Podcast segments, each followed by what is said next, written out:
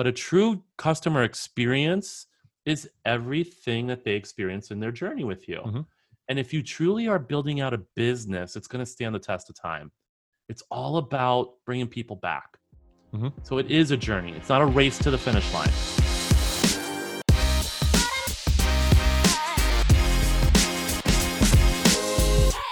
Hello, everyone, and welcome back to another episode of the Account Experience Podcast. And in this episode, we dive into an often misunderstood experience activity journey mapping.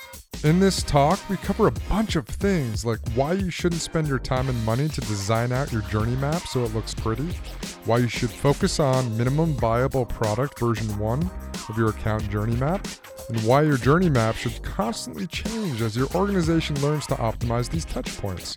If you're just starting out or you're right in the middle of mapping your touch point or account journey, this is the episode for you. So let's dive right in and get to it.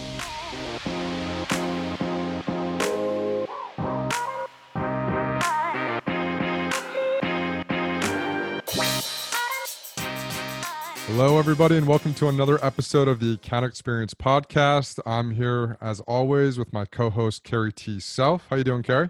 I'm doing great. Hello, everybody. So uh, today we are going to talk about uh, something that's often misunderstood, maybe underutilized by B2B companies, and that is customer journey mapping or account journey mapping. Um, so, Carrie, why is journey mapping important? What does it mean to you, and why should companies utilize a journey map? Wow, that's a big question. Um, it is. well, let's begin the journey. Let's let's let's let, let's talk a little bit about it. Well, I think the first thing it's interesting what you said. I think a lot of companies do um, maybe don't give it the attention or detail. I, I, I almost think they oversimplify the journey too, and maybe we could talk a little bit Mm. about that today.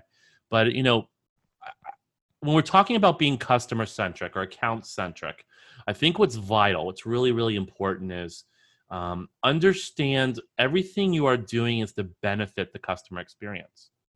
And in that, there are departments that own different journey points. There are different places where you engage with your customer, your account, your client. Mhm. And I think in that, those are those are those that's part of that journey, right? That's the most important part of the journey.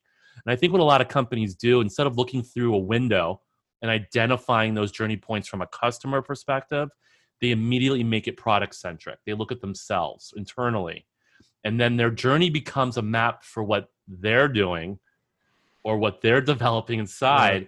And it's not really customer centric. And I recently, I think I said this to you. I think we were standing there talking, and I said, you know what? Look at your journey map. If each of those journey points, each of those points are not customer centric, if they are not benefiting the customer, get rid of them. They Mhm. should not be on your customer journey map Right. you know um, it could be part of internal cycles or more of a a more dynamic map that you're creating internally to show how you create loops but at the end of the day it should not be part of your customer journey map Yeah, and I think that's that's a really good point because I feel like some companies blow this thing out, right? Like I've we've worked with uh, Forrester comes to mind, and they had an example of this large bank that literally mapped out every touch point, including internal touch points. And I think that's it's a really good point, Carrie. Is like start start basic, right? Because I think a lot of times companies say, "All right, let's build the journey map," and then they realize how many touch points are involved, and they get overwhelmed, and they kind of quit early, or they they just get frustrated halfway through and quit. I mean, the point is to keep it simple at first. V1, we always do MVP, right? M- minimum viable product. Launch what you know is the simple first version.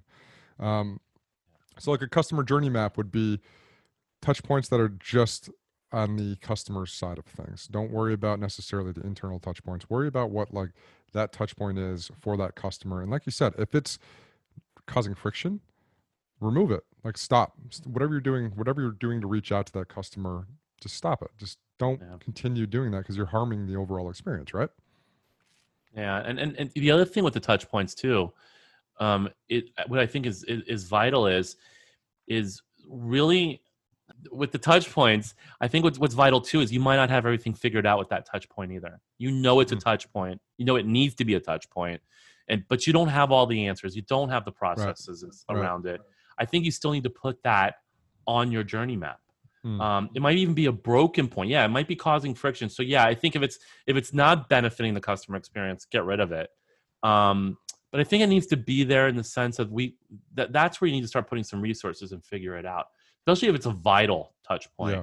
Yep. You know, you look at some companies where, let's say, uh, you know, support. Everyone has a level of support at this point, right?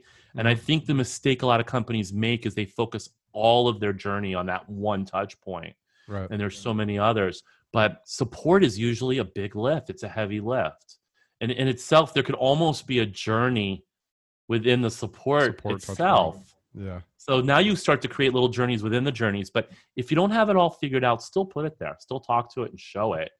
And and you know you can start to put the resources towards that So let's let's talk stay up here at the high level for a little bit and then we'll get Yeah. into like tactical how do we actually what are our touch points or at least the basic ones that you guys can can leverage if you aren't already leveraging them. But how should companies create a journey map? So in your experience, Carrie, do um companies need to like do this super fancy designed out like pretty little this is our customer journey map i've seen some where it like looks like a little walk in the park um, do they need to spend a ton, ton of time and resources and and making it look pretty or is it is it more just Yeah. make sure you have them written down like what where do you land on that kind of debate i think we're both laughing because we're thinking of the same exact journey point i know I the know. journey map i literally see them you know they were skipping through the through a park yeah right Um, so I know which one you're talking about. But um, no, I don't think that's vital. I, I not not initially. I don't think anyway.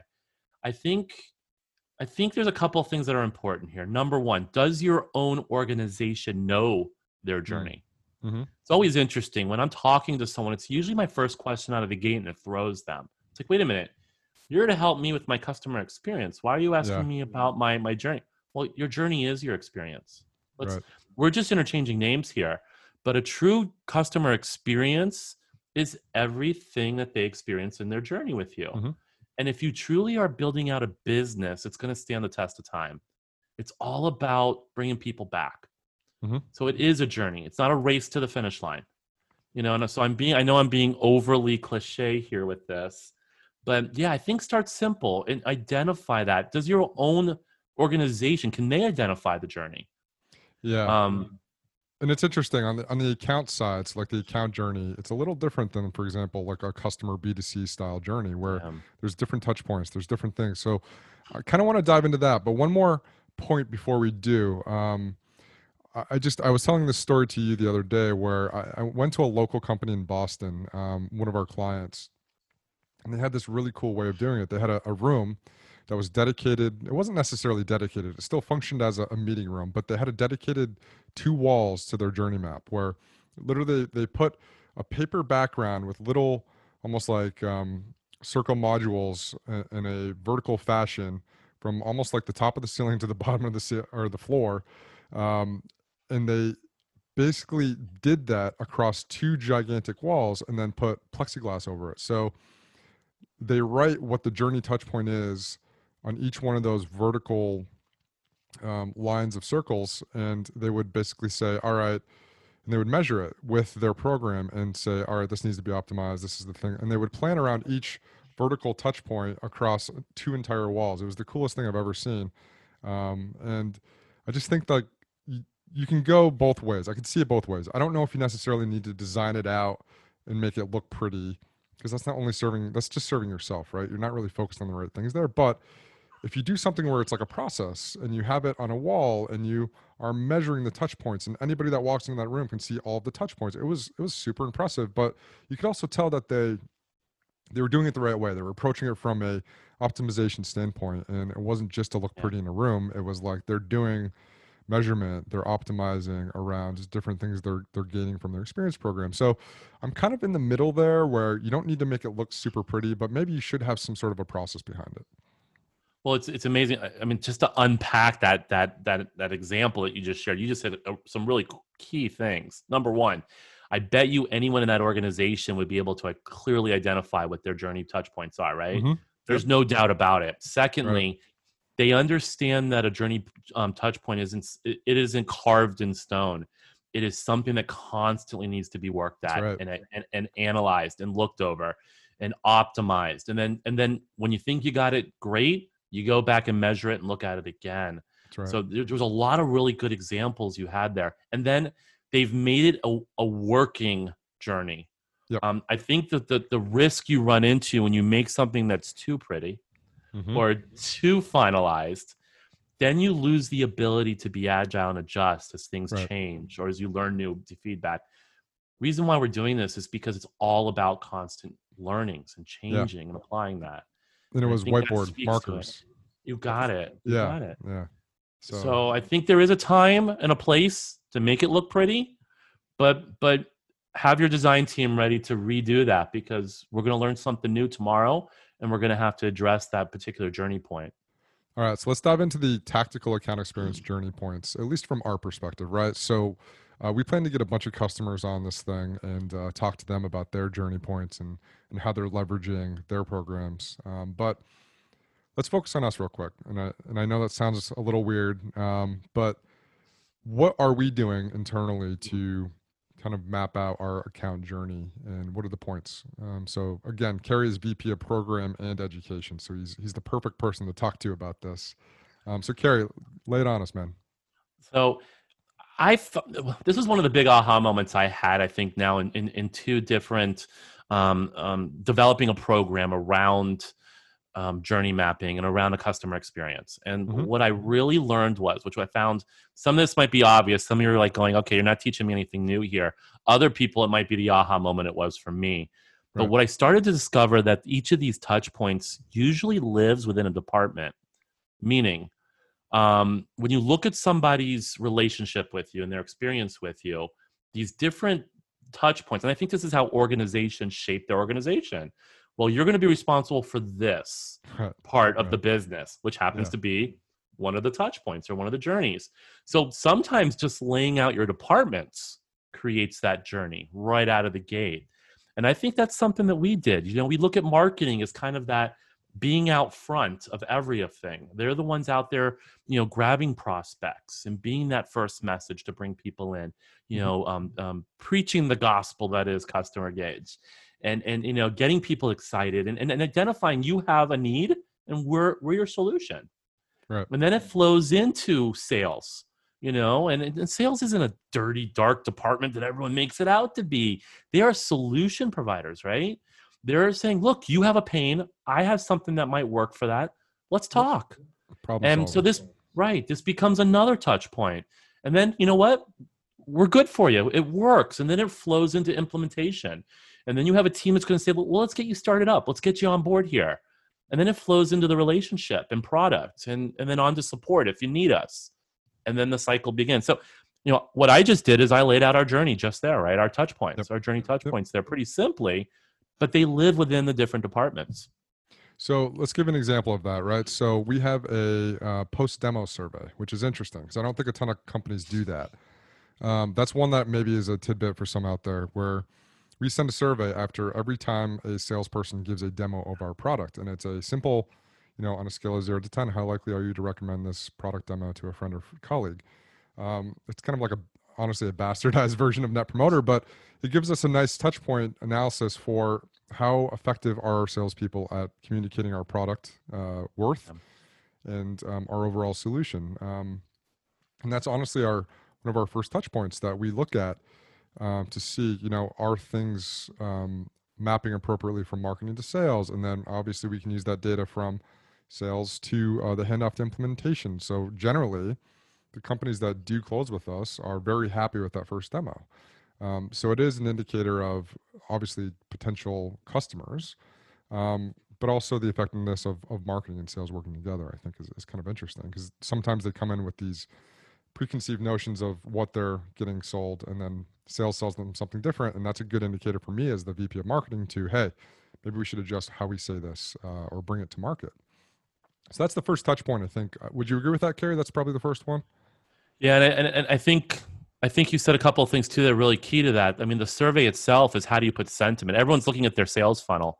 Everyone's looking at we had X number of, of, of first buyer meetings. They turned into Mhm. demos. Demos turned into sales. We get that aspect, so that metric is down pat.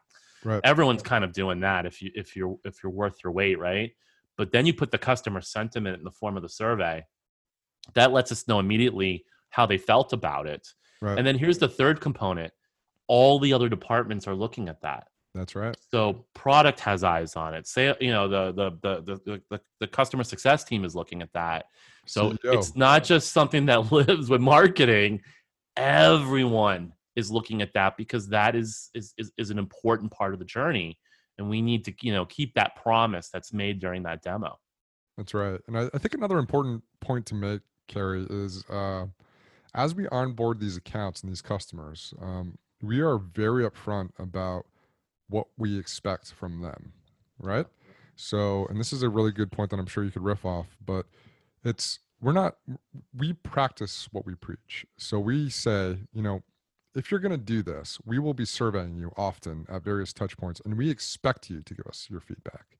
You're not doing this just to ignore us. You're not doing this to, just to kind of take the software and run. Like we want that. Like this is literally what we do. We care so much about that two-way communication that we hound people until we get it back. Yeah, yeah, and it, it's it's funny because this is one of the first times I've worked for a company that what we do internally is what we are so good at getting our customers to actually do. Right. And that two-way communication, that sentiment, that that feedback is vital.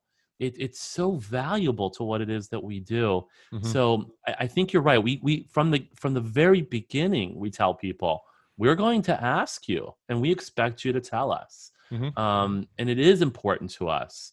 It's not just a data point that we throw into a basket and we use Right. at the end of the year. It's Right. something that we use for our relationship and for our constant improvement and how Yeah. we grow. So speaking of uh, constant improvement, so what's our next touch point? Would you say implementation?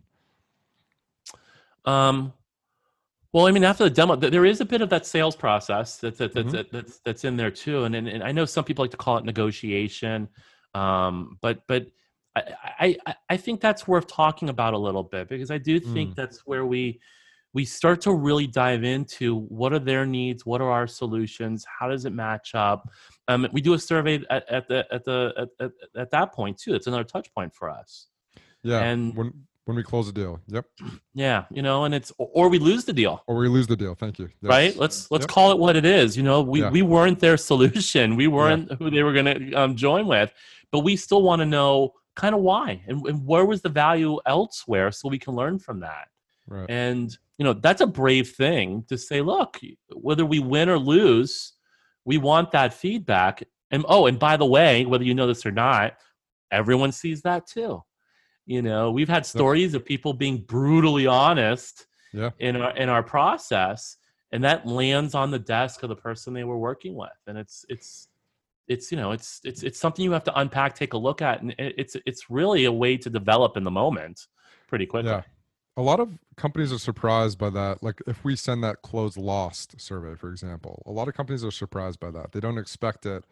Um, and it, and it, it's kind of interesting. Like I don't want to say it creates the sense of like regret that they didn't go with us, but it is kind of like this interesting um, angle to say, hey, like we are not just this net promoter company. We care about like feedback across the entire journey. And I, and I think um, what usually ends up happening is once that survey goes out, they'll give some feedback, but then we usually do like a 30 minute or sometimes even an hour debrief with these companies of like, let us understand. Um, Yeah. we're, we are in the business of taking information and improving based off that information. So this is very near and dear to our heart. And a lot of these companies are just so very gracious to let us sit in and understand their internal process uh, and, and why we weren't picked.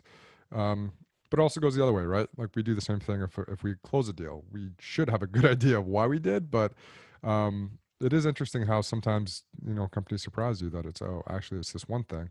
So it is it is a very important touch point to call out. Um, so thanks for that. I think it's um, you, you'll find nuggets in there, and I think that's an unexpected thing because not a lot of companies do these types of you know surveys, but we've we've literally found them so invaluable over the years that it would be crazy not to do it on our end. This episode of the Account Experience Podcast is sponsored by Customer Gauge, the leading B2B account experience software that ties revenue to your experience data in real time to help you make better account centric decisions that drive revenue growth. Quick question What do you guys think is the number one reason B2B experience programs fail? Believe it or not, it's lack of C suite buy in. In Customer Gauge's research with MIT, they found the quickest way to align yourselves with the C suite is to actually align with what they care about most, which is revenue. That's why Customer Gauge is literally built from the ground up to maximize and track the revenue contribution from your experience program in real time. Companies like DHL, Anheuser-Busch, Heineken, uh, yeah, we get a good amount of free beer. OneLogin, Iron Mountain, H&R Block, SuperOffice, and Sugar CRM are already using Customer Gauge to maximize their growth by tying their programs to revenue. And with over $10 billion worth of account revenue actively being managed in Customer Gauge, yeah, that's billion with a B. They're the leader in the space. But maybe even more interesting, they found that once you get alignment with that C suite, the needs of these B2B practitioners or the program champions are evolving too. In such a complex account environment, it can be really tough to measure and act on feedback quickly across multiple departments, divisions, or even locations. Luckily, Customer Gauge has you covered there as well. With account native features that easily help you not only measure the feedback from multiple stakeholders in an account, but act on that feedback in real time. Because at the end of the day, if you're not empowering your frontline staff with the right insights to address customer issues, you're going to be dealing with a churn issue. It's not a matter of if, it's really a matter of when. Customer Gauge helps you distribute this experience data across your entire organization, regardless of department, regardless of location, regardless of division, all in real time. No manual spreadsheets or a team of analysts are needed. Customer Gauge's mission is to help B2B companies harness the power of account centric growth to drive meaningful change in their businesses. And that's a powerful thing. If you want to see Customer Gauge in action, go ahead and check out customergauge.com and get a demo of account experience today. You won't regret it. Yeah.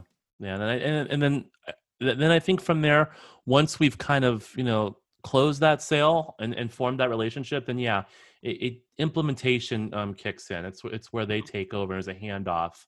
Um, again, doesn't sound new to anybody, but I think what we we talk about constantly is if marketing and sales is out front making the promise and forming the relationship, right. implementation has to transition them into that and keep that promise. So understanding why they bought us, why we're being called to the table, to what we're here to solve, right. but also we take on the task of really starting to to give them hard feedback also in that in that particular touch point you mm-hmm. know, sometimes some companies come in and think they've got their program all laid out and they've got everything they need, and it's a it's a really huge aha moment. Um, so you find yourself working in one area, and what you're discovering is there's gaps in other places that we need to help fill in. Mm-hmm. Um, also, I, th- I think expectations are different too with what we do, Ian. I think I think if we went back ten or twenty years, the way business was done, we would sell something to somebody and that's who we would work with mm-hmm.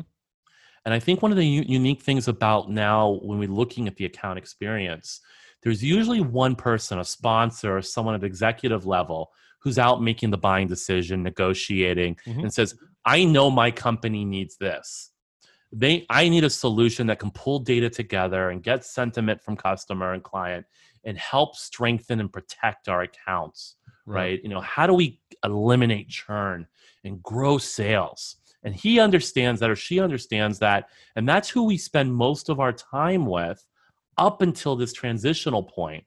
Then what happens is implementation takes over in that touch point, and we find ourselves working with a very different audience. That's right. You know, usually this this this sponsor, this executive from the C-suite usually hands it off to a director or management level who's going to own the program. Mm-hmm. Um, so it introduces us really for the first time. Some companies are better. Some companies introduce that person ahead of time, but usually this is the first time that these two new audiences are meeting. So it's almost strange because you kind of have sales and the executive sponsor in the room or in the mm-hmm. meeting, but then you have implementation and the program champion now in the meeting. So it's almost like uh, this family reunion of people who haven't met each other yet. You meet each other, and this new group takes over the journey. Yep. It doesn't mean sales doesn't check in. It doesn't mean the executive sponsor doesn't jump on cadence calls and see how things are going. But it's almost like it's a handoff. It literally is to an entire new group. So, so we find ourselves. Well, okay. I, I, I, I think going, I might man. know what you're about to ask, keep, keep but going. we we really find ourselves almost going back to the sales process and re-demoing, reintroducing, re showing these are your pain points. I'm sure you know them, but this is what we do, and this is how we solve them. And this mm. is the benefit to you. So it almost feels like a mini sales process in a way. That's right. But we're re-demoing, we're re-educating um, for a whole new audience. And I, and I want to make this very clear is that this is kind of like the fork in the road, right? Between a standard CX program and an account experience mm-hmm. program. There's a bunch of different forks, but this is a major one. So yeah. in, in this, if I could pinpoint something where things fall off the rails, whether it be in an implementation or an over an overall account engagement, it's right at this point where, all right, so you sold your executive sponsor, you sold your your champion, right, the person that originally was championing the idea of bringing on your product, and then you go to implement, and there's this entirely new group of people that have no idea and you say some of the companies know bring these people in i would say it's probably about 10 to 15% it's a very small amount. So sales and csm and the implementation team are tasked with essentially re-educating or educating for the first time a gigantic group of people why this was bought why it's important to them why it's not a threat to their job which is generally a very interesting conversation. Yeah. um, so again account experience allows you to literally map that out and survey these individual touch points. So not only your champion, your sponsor, but get the sentiment of these new groups of people that come in, and you can identify from these journey touch points, like, you know, Fred in uh, accounting is, you know, not bought into the solution, doesn't see the value, but Samantha in marketing totally gets it. So like, it gives you a map to understand. All right, if we're going to be successful at this company, we have to get everybody on board with what we do and why we're valuable. An account experience allows you to take that full view of the account and not to keep pushing that. But I think it's so important, man. Like you can't just rely on those one or two touch points. That's how you lose accounts. Cause then, you know, if one of those two people leave the account, then you're stuck with the other people that don't know who you are, don't see the value in your product. And I guess you can probably figure out what the next step is, Carey. Well, you know, there's so many Turn. things. Oh, wow. We we can we can really really go off on a couple different tangents here on a couple of things and i know it's all about journey today and i want to keep it to that but you've identified a couple of key things that are important to a customer journey map or let's call it an account journey map if we want mm-hmm. but first off you talked about the different audiences right? You still got to stay in touch with that executive sponsor. So key so vital. So you got to keep that survey that communication and that that data you got the program owner who's out front, who's the champion, who's the one that, let's be honest, is really passionate, pushing this thing uphill, yelling and screaming that they need resources and not getting them. You know, right. who is really that person? I know I was that person, right? So I get that person without a doubt. Right. And then there's right. that audience that you just talked about. That that and I hate to call it the end user or the front line, but that's who they are. It's the face of your business who is out there engaging with those customers how do we get them bought in? How do we get them to understand? So now you've already talked about these three audiences. So when you start looking at your journey maps, you need to understand who is included. That's right. In those different um, customer journeys, um, destinations, or or places on that map. Very mm-hmm. very key. And then the other thing that you talked about too, which I think is vital, is metrics what metrics are you tying to these different journey points right. nps is great response rate is wonderful are we hearing back from them and I, I think again, I, I think we could talk a, a, whole nother session just on metrics. You know how passionate I am about yeah, that. I think we should. But really tying the right metrics to each one of these points. What's good for one journey point is not going to work necessarily for another one. That's right. You know, a relationship one's nice. It's a nice umbrella that goes over it all. Um, but at the end of the day, each of these journey points has its own metric and its own audience. And it's it's such a like a it applies that that concept applies to a bunch of different things in the experience world where it depends. It changes. Like I, I can't tell you, man, how many times I've talked to these different prospects that every single company treats experience differently. So yeah. some have a dedicated team, some have one department that owns it, some the CEO owns it. I mean, Uh, it really spans the the entire length of an organization. Nobody's the same. But to your point, I feel like that's just the standard rule in experience is that like even touch points, they shouldn't be the same. You should treat everyone differently. That's why this is such a hard job, guys. I mean, hats off to everybody that's, that's listening to this thing and is doing that program champion role or the front line or the executive sponsor. I mean, this is hard work. I think that's why a lot of these fail is because it's hard and no company has the silver bullet or the blueprint blueprint for this yet. We're trying to provide some insights into it but i think it's it's hard and i don't know how else to say that but a journey map is a great way to kind of map out a framework of like all right this is version 1 you know what? We could boil the ocean. We'd probably burn out in about a month and a half but point 1 let's do a journey map let's map out at least the major touch points that we think will do you know have a major impact on the experience for our customers or our accounts.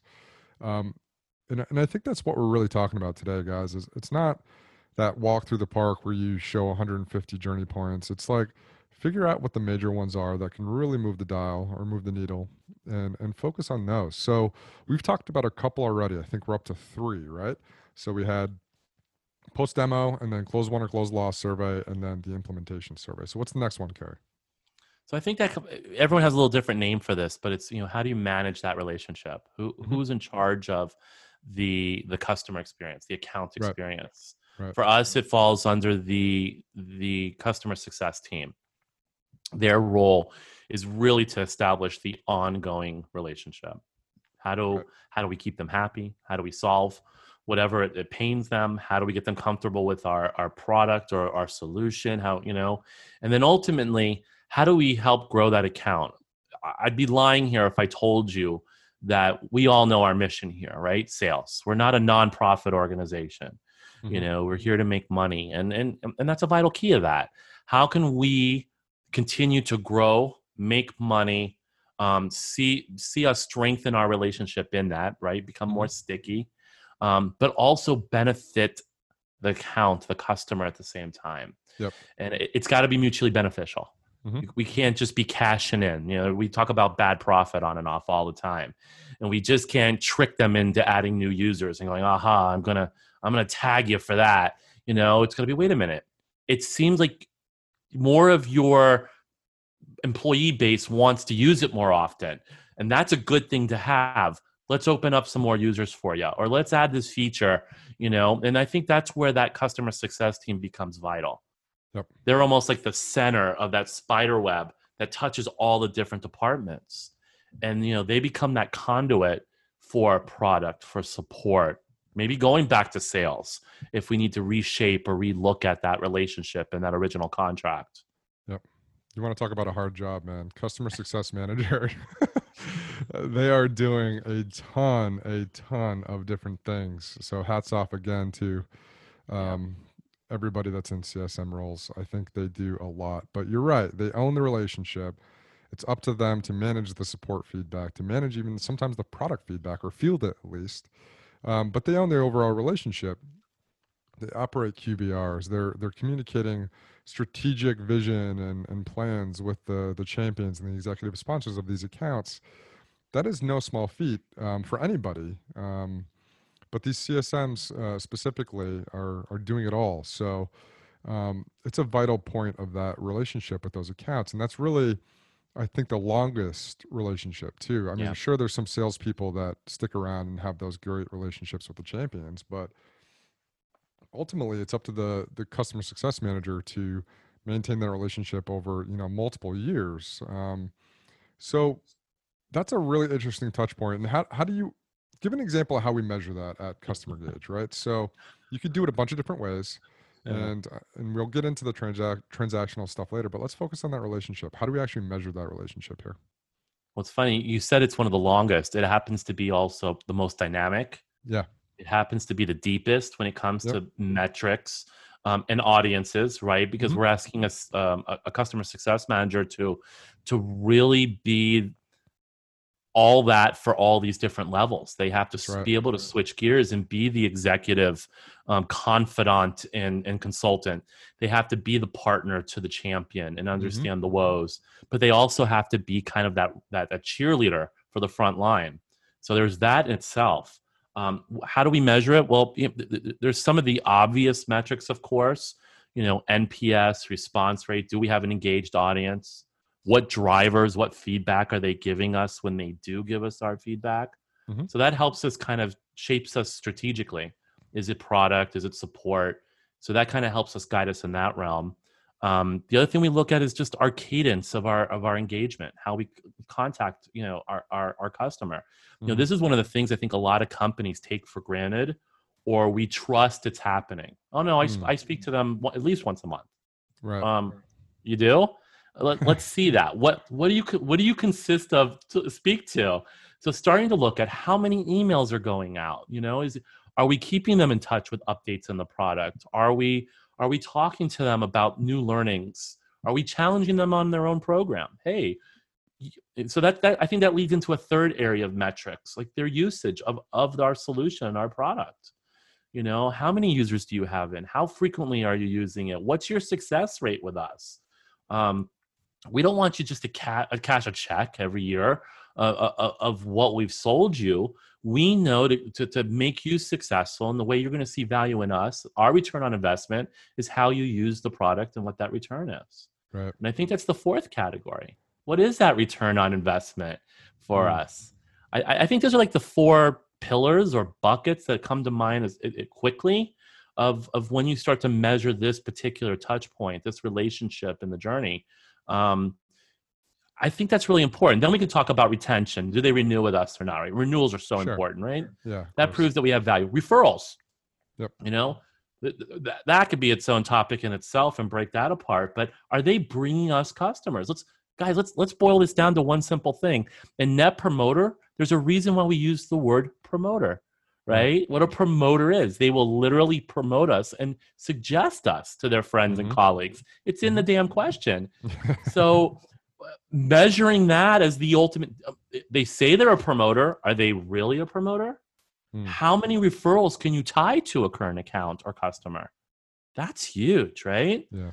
um, can can you activate your promoters to become referrals for you i know i'm going way off tangent here but I love it. I love it. but but it's a very I I think it's a very dynamic measurement system that you have to have in place in order to to be able to step back and say is this a healthy relationship am i doing well here and then there's this last one i think ian you and i have really looked at we have as an organization but it's the absence of Mhm. signal in any Right. of those categories where we see white space where I use the white space because we use an activity timeline that literally maps out these different touch points and and and the depth of or the the the variance of or the success of these different touch points and metrics we can step back at a very high level and see these pockets of what we call empty space Right. and to us in, in our industry, in account experience, if you have a lot of empty space on this timeline, activity timeline, you're in trouble. Yep. That's a sign that they don't need you, they're not using you, or they're not talking to you. Yeah, and I think just to follow up on that uh, topic. So what Carrie's talking about is this this product we have is, is Account Vitals, um, and it maps out. They're not direct. Well, sometimes it's a mix of indirect and direct. So, like for example, indirect touch points would be website visits or um, support tickets. Uh, that's actually a direct touch point, but um, website visits. What else, Carrie? Give me give me email opens, things like that. Things that are baked into Yeah. the overall engagement from a brand level, but aren't directly like us reaching out for a survey on a relationship. Um, and what Carrie's talking about is the absence of signal. And I think a lot of the times companies assume that if a company is, for example, sending you a bunch of support tickets, that's a bad thing. I don't think it is. We don't think it is. We know that if you're sending a bunch of support tickets, the rest of that timeline, just based off of experience and using our own product, that all of those other categories for those direct and indirect touch points will be filled up. That's an engaged account. They want to try to fix things. They need help there. They want help here. Um, when you stop getting support tickets, when you stop getting those website visits, the logins, the interactions with chat on the the actual app itself, I mean that's a that's an absence of signal, and that's a scary place to be. I, we could tell you all the accounts that have churned um, in the last honestly three years have had pretty serious absence of signal and we've known about it ahead of time because we know and we can see the trend in the data where there's just like emptiness like wow that that doesn't look good and we start enacting, you know, our um, win back or save kind of tactics. But um, it's pretty obvious, man. If if they stop engaging with you, that's a bad sign. Yeah, and I, I think you summed it up perfectly. If you if I could pick one one metric to boil them all up to, mm. to me it's the silence. It's it's mm. it's the absence of signal that is the real tell all. That if you really want to predict churn, if you really want to know it's coming, um, that's that's the big one. Um, so yeah that's what it's all about right i mean that's literally yeah. why you're running this program at the end of the day is either you want to you know get more money out of your accounts or you want to retain them and make them you know buy into your brand at a deeper level and uh, that's why we do this Kerry right that is the goal yeah and i and you know and i know we're not at the end yet i know there's a couple other uh, touch points but but i think what's important here to say is a couple of things i, I, I think number one Ian, you said this. It's hard. The reason why it's hard is, and I would I would boil it down to one thing: is fear. I think there is a natural fear in this. I think when we actually when we were talking about what we were going to talk about on our podcast today, um, we were talking about the journey points and how different departments own that. And one of the things I yep. said to you, Ian, was when that fear kicks in, when business gets mm. tough, or or something like COVID comes along, right, and it, it shakes right. us at our core and it changes our business dynamic. We all go into fear mode. What do we do? You've all heard the word. We create our silo. Mm-hmm. We all kind of retract. We protect ourselves. We put we fort we fortify our you know uh, refortify our forts and we get protected and we get ready, right? And what we do is we pull away from our other departments right. and we forget the journey. The only person that ends up really suffering in this is the customer because we lose the, the the, the, flow and the vision of that entire journey as an mm-hmm. organization mm-hmm. and i think that fear is what really starts to break down the customer experience and your success mm. and i think the more you can keep this journey and be able to visualize that and share those metrics across um, all those different platforms and make that something that everyone's looking at i think you start to break down the fear and you understand where does customer experience, where does account experience live? Who should own it? Everyone does. Yep. Everyone, every department has to have an investment in this. Otherwise, I don't think you've got a full journey mapped out. I think if there's any department or person in your organization that doesn't live somewhere on that journey map, you've missed it. You've you got to go back and figure out where they fit. Yeah, and I think you summed it up great uh, when you say, you know, fear is the the big issue, and uh, knowledge and understanding is is the kind of the antidote for fear. To be to be honest, across multiple different things. Yeah. I mean, that's how you fix that that problem. Um, so getting it to the right departments, and like you said, if they're not, if every department's not involved, you've missed something. Because I, I am 100% on board with that statement. Um, I used to run a program, uh, as I mentioned previously, at a large bank, and um, it was clear after kind of diving into it, and I'm sure Kerry, you have this exact same experience that every department plays a role. Some are bigger than others, but every department plays a role. I've not found an exception to that rule yet. I just haven't.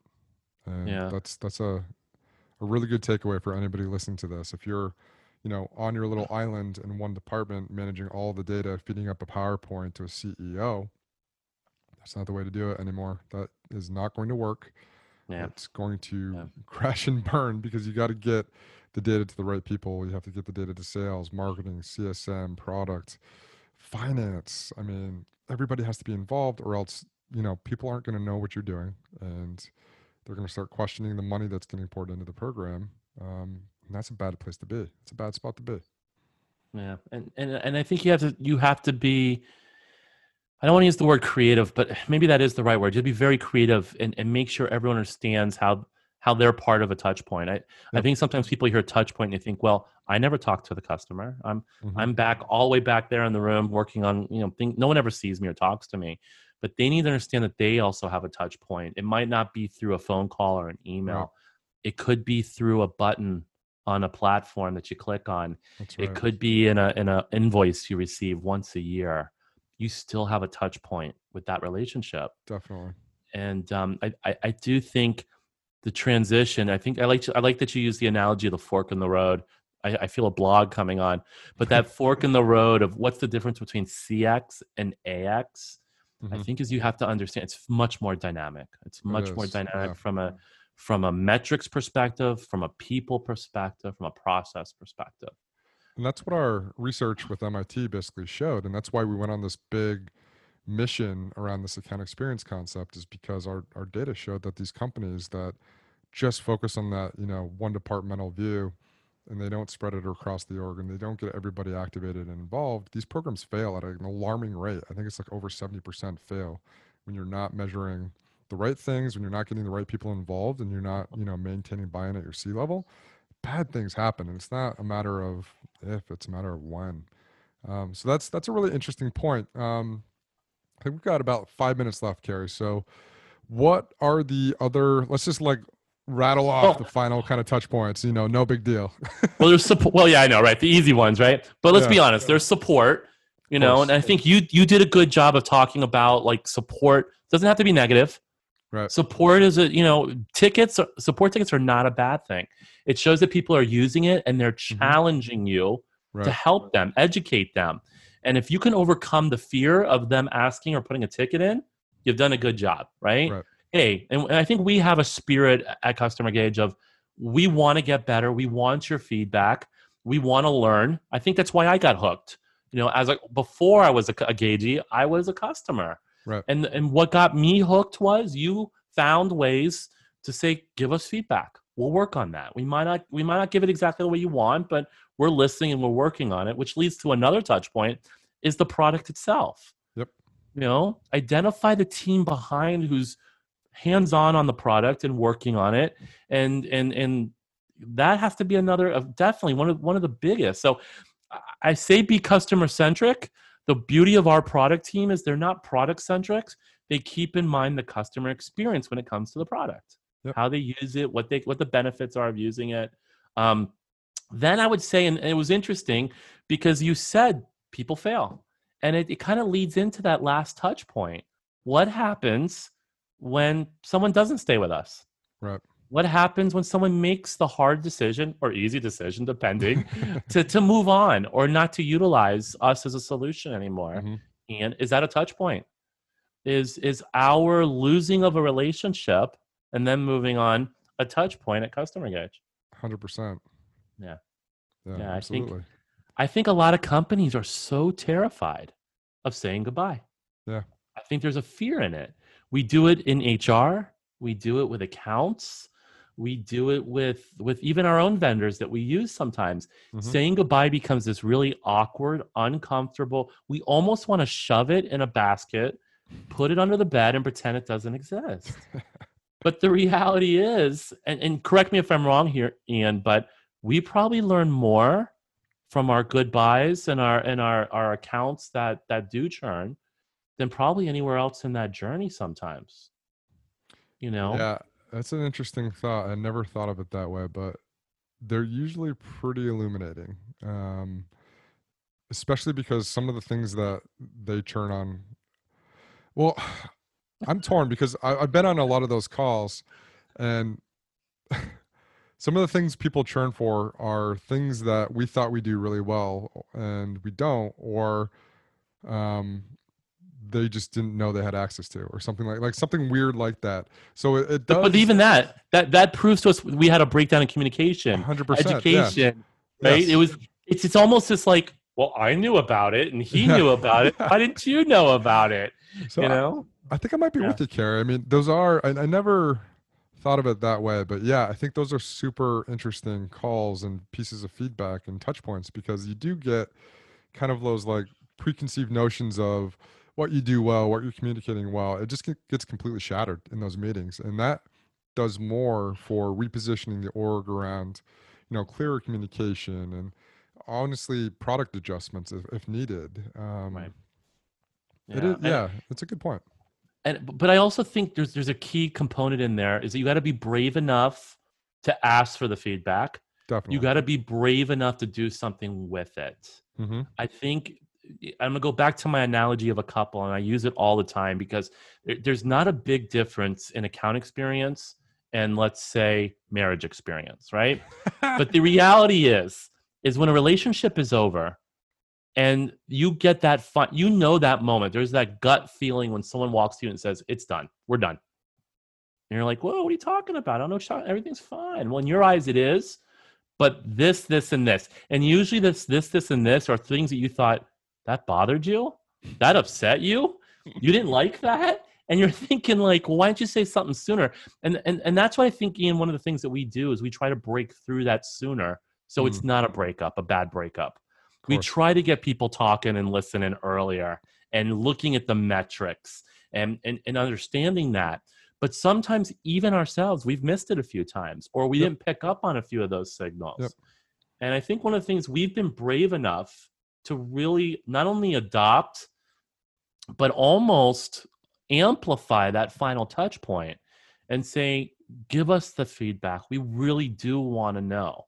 Yeah. Um, and we've had stories of, of, of, you know, some of those champions moving on to other companies and searching us out Yeah, because we did such a good job um, or coming back to us down the road and going, hey, we made a bad mistake breaking up with you. You know, we, we want back in. But there's been a lot of learnings, and I can I, I can just think of a lot of them that we've taken away from that final touch point. Yeah, I think uh, the theme at, at Customer Gauge is we're not perfect. We know we're not perfect. We could do a lot of things better, uh, and we want to do a lot of things better. But you know what? We'll damn well learn along the way and optimize around your feedback. I think that's above all else what we really strive to do. As soon as the company stops listening to your feedback, I think that's that's the the red flag, and then generally things go downhill from there. And you know that's that's a theme across anything like that where you know if you buy a, a, a AirPods from Apple and they don't listen to your feedback, I mean, you know, what what do they care? They're so big at that point where, um, but you're. I feel like just your experience is tied to how well the company listens, and that- that's been my experience in both B2C and B2B. Um, so we really do pride ourselves on just trying to listen and trying to improve, and we're not just talking about this just to be self-serving, guys. Like we want you to take these learnings and apply them to your business. It's we're talking about it from our lens because that's what we know, and we do have other amazing clients we're going to bring on this thing and have them talk about it from their lens. But um, this is what we learned along the way, and it's been a journey, as Carrie mentioned in the first two minutes of the podcast. It's it's a constant journey. We're not off that journey yet. We're not even close. So we know we have a list of 100 things we want to do, um, but it's it's a journey. It's an evolution, um, and I think the the message that I think maybe we leave you with is just start the journey. Like if you don't have that, start it. Just one foot and step in front of the other type of thing. Like just start it. Do an MVP version one, and Yeah. build it out from there. Anything else you want to? Yeah. Yeah, I, I, I- and I'm going to pick up one more thing. Get get as many people and departments involved as you can. Get their perspective, and don't be afraid. I Mhm. know one of the number one things we run into when we're talking about the journey, and we ask them, "Can you show us?" or "Where are you?" Well, we're working on it. It's, they're always working on it. You, that is the answer. You're going to forever work on it, but show so me what you have right now. Just put it out there, right? Don't don't be afraid to show where you're at right now, and even if it's a doodle on a napkin that you did the Mhm. night before, um, you know, it's it's one of the biggest things I tell people. Don't be afraid to show us because we can add to that. We can help kind of expose that and show you. Um, Ours, I, I've seen ten versions of ours just in the last year alone. Why? Yeah. we learn something new we plug Mhm. something different in there um it's a don't be afraid get more people involved for sure would be my big takeaway Love it. Carrie, thank you for joining me again in another episode of the Account Experience Podcast.